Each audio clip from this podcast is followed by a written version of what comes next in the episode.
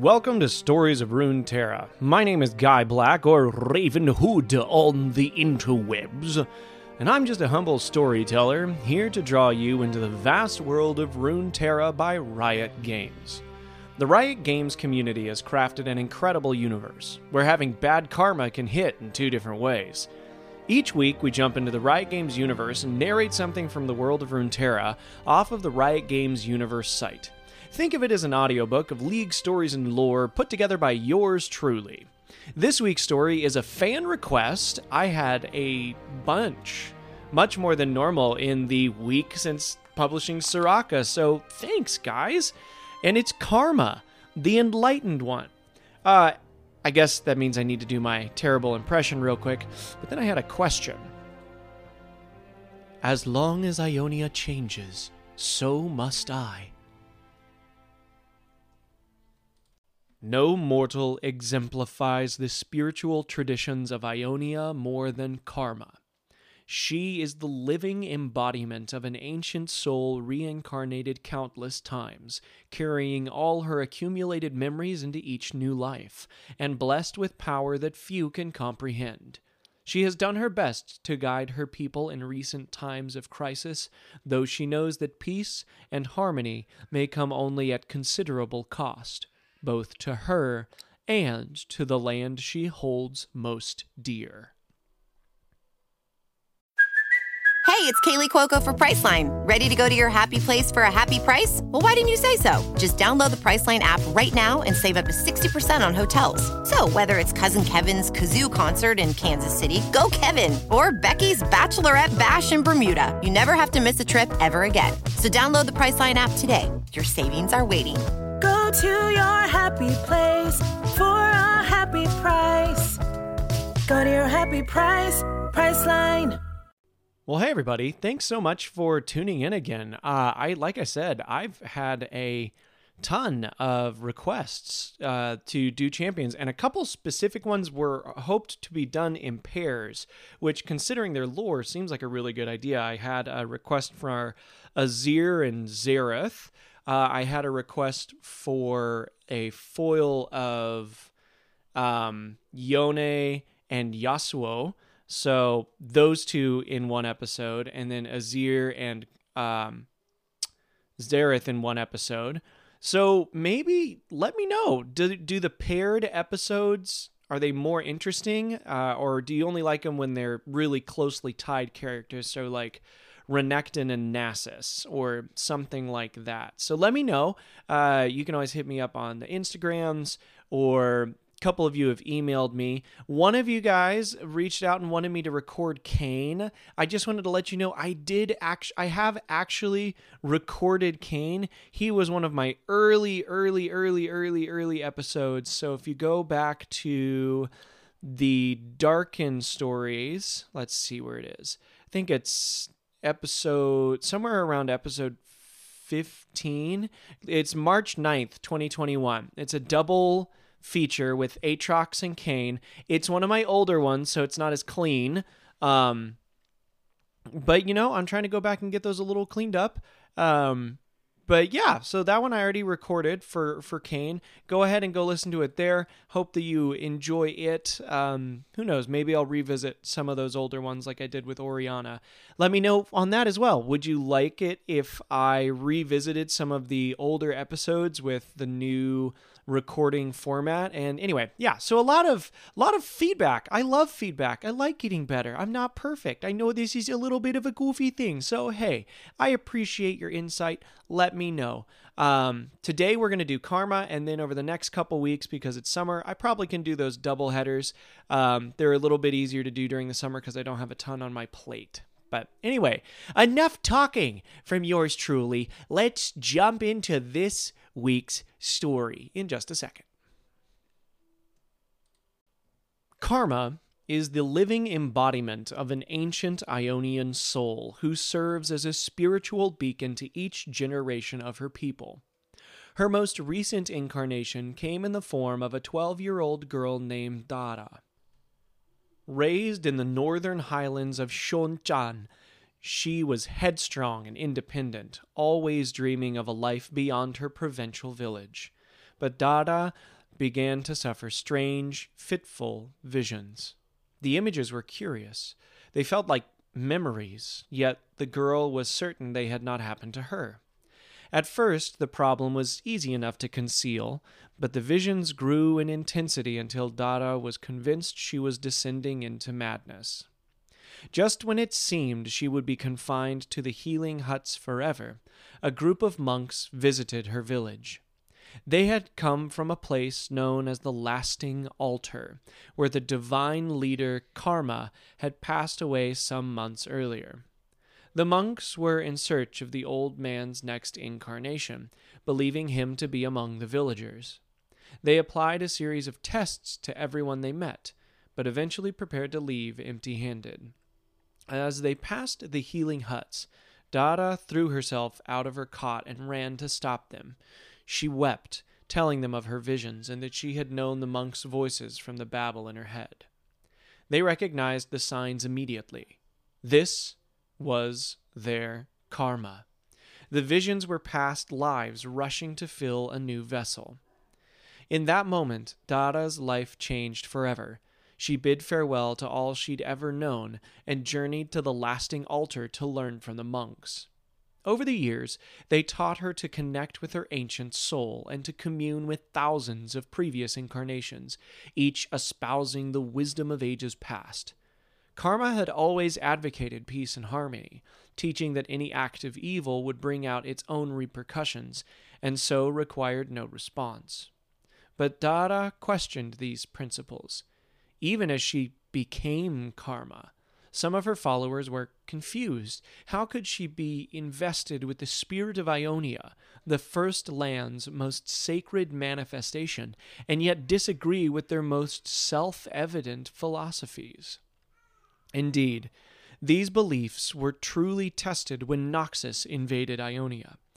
Many thousands were killed as the enemy warbands advanced inland, and Karma was forced to face the harsh realities of war. She could feel the immense destructive potential that swelled in her soul, and wondered what the point of this power could be if it was not to be used. The voices of the past urged her to remain at the lasting altar, to comfort her people and allow this conflict to pass. And yet, a far deeper truth compelled her to act. Karma agonized over this until she could stand it no longer. She confronted a Noxian commander on the deck of his own war frigate and unleashed her divine fury. This was no single measured attack she obliterated the entire vessel and its crew in a heartbeat. Though many Ionians rejoiced at this apparent victory, the monks believed she had made a huge mistake.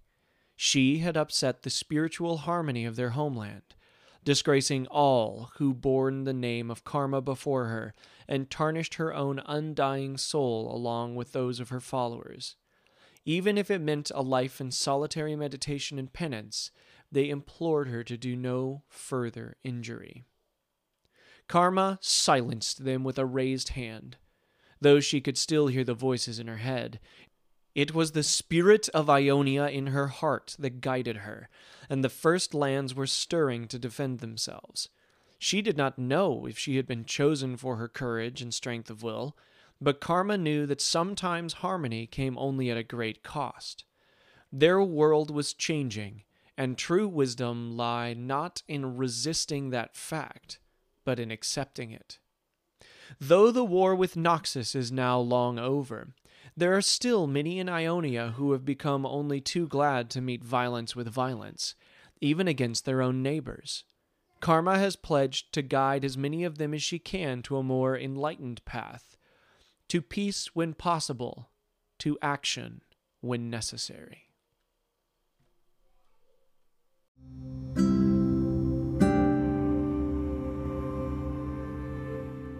Today's story is entitled Remember Me. It's written by Dana Luery Shaw.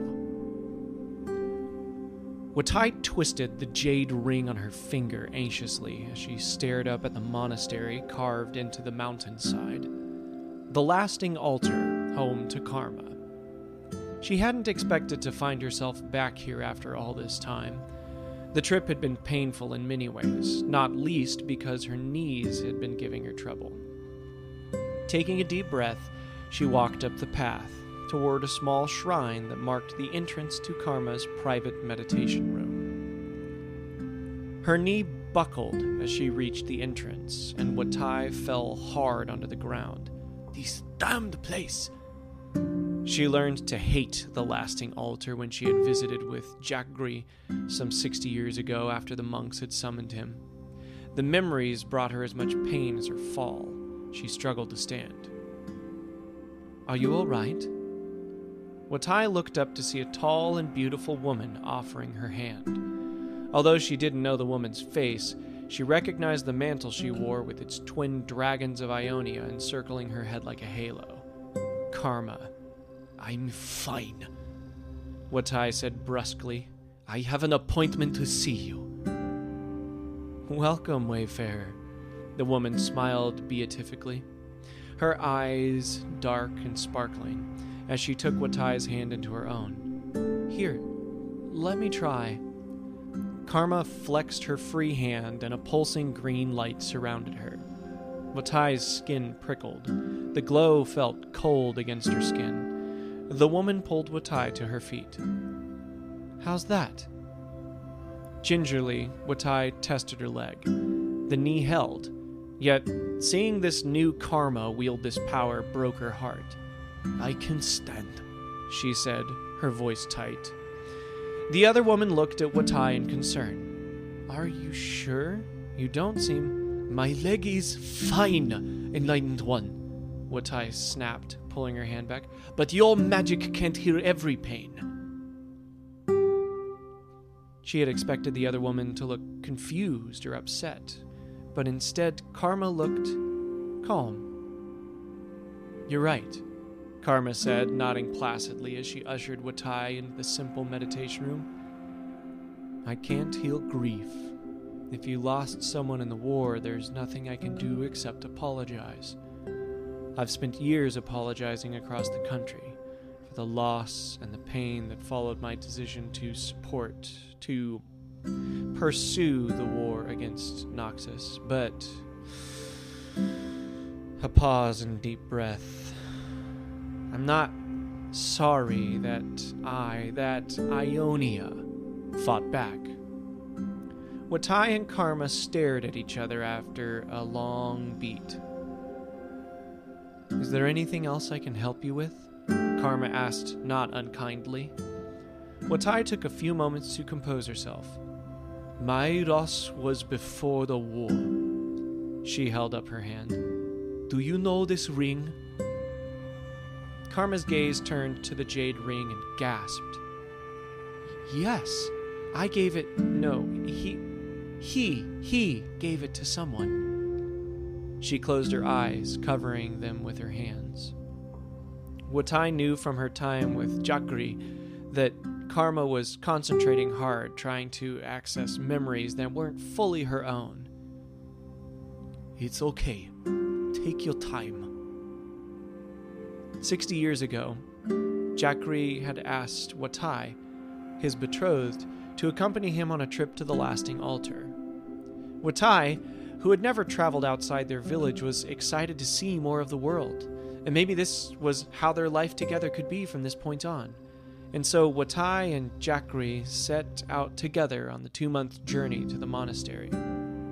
You will love it here, Jakri had explained. His smile burned into her mind. I know it's far from our village, but we'll have the woodweaver grow plenty of bedrooms and a house for your family when they visit, and we'll live together in the town just outside the monastery. Isn't it wonderful? But the life they had dreamed of together was not to be. Watai quickly discovered that she couldn't be so far from her home and family and still be happy but Jakri's path led him here. There was no way he could go back. He had a duty to fulfill. So she journeyed back to their village alone, still wearing his ring, never expecting to return, never expecting to see her karma again. Finally, Karma's hands fell to her side as her eyes flew open. Her irises glowed the same green that Jakri had when he was speaking with the countless voices in his mind, his past lives, now hers. Karma blinked and her eyes faded to normal. What? Ty? There was incredulity in her voice, the fear that she was wrong. But she wasn't. Oh, bless the spirits, Watai said, wiping tears away before they had a chance to fall. I wasn't sure if Chakri was himself in you. He he is, but he isn't. His memories are mine, but she trailed off, suddenly timid. That was fine. That was enough. Watai looked directly into Karma's eyes, hoping Jackery could see her through them. Watai wanted to unburden her heart before she died full of regret. I'm sorry, Jackery. I wish I could have stayed here with you, or that you could have returned home with me. I wish you were able to find. I hope you were able to find another to love. I don't like to think of you alone. She removed her ring and placed it in Karma's palm, closing the woman's fingers around it. Many voices suddenly spoke as one, Karma's eyes alight with the souls of the past once more. No, Chakri loved you to the end of his days. His only regret in becoming Karma was that he could not share his life here with you. But he was never alone. He had the spirit of Ionia with him always. He desires for you to keep this ring if you still want it. She held out the ring to Watai. Under Karma's watchful gaze, Watai slipped the ring back on her finger. It felt right, for she had never loved another either. I love you, Chakri, she whispered, shaken but elated. I love you. A dark eyed Karma looked back at Watai. I'm sorry. It never lasts long. Watai nodded, her throat tight. Thank you for this. I should be thanking you, Watai. Why? He hasn't spoken to me, she murmured. Not since the attack. He was disappointed, then went silent. Years without Jackery's voice, without the wisdom of the karma who came before me. She took Watai's hand into her own with a sudden intensity. Thank you for bringing him back to me. Karma, or Dara, as she introduced herself, asked Watai to stay a few days longer at the lasting altar. Perhaps together they could begin to heal, as one of them said goodbye to Jackery, and one welcomed him back. As she left the meditation room, Watai looked at the glint of moonlight on her ring, admiring its fidelity. Like her love for Jackery, and his for her, it had stayed true, unscratched and unsullied for over sixty years. Even when she died, when her bones were picked clean by the sky, this ring would remain, a token of the love they shared. Through karma, their love would outlast lifetimes.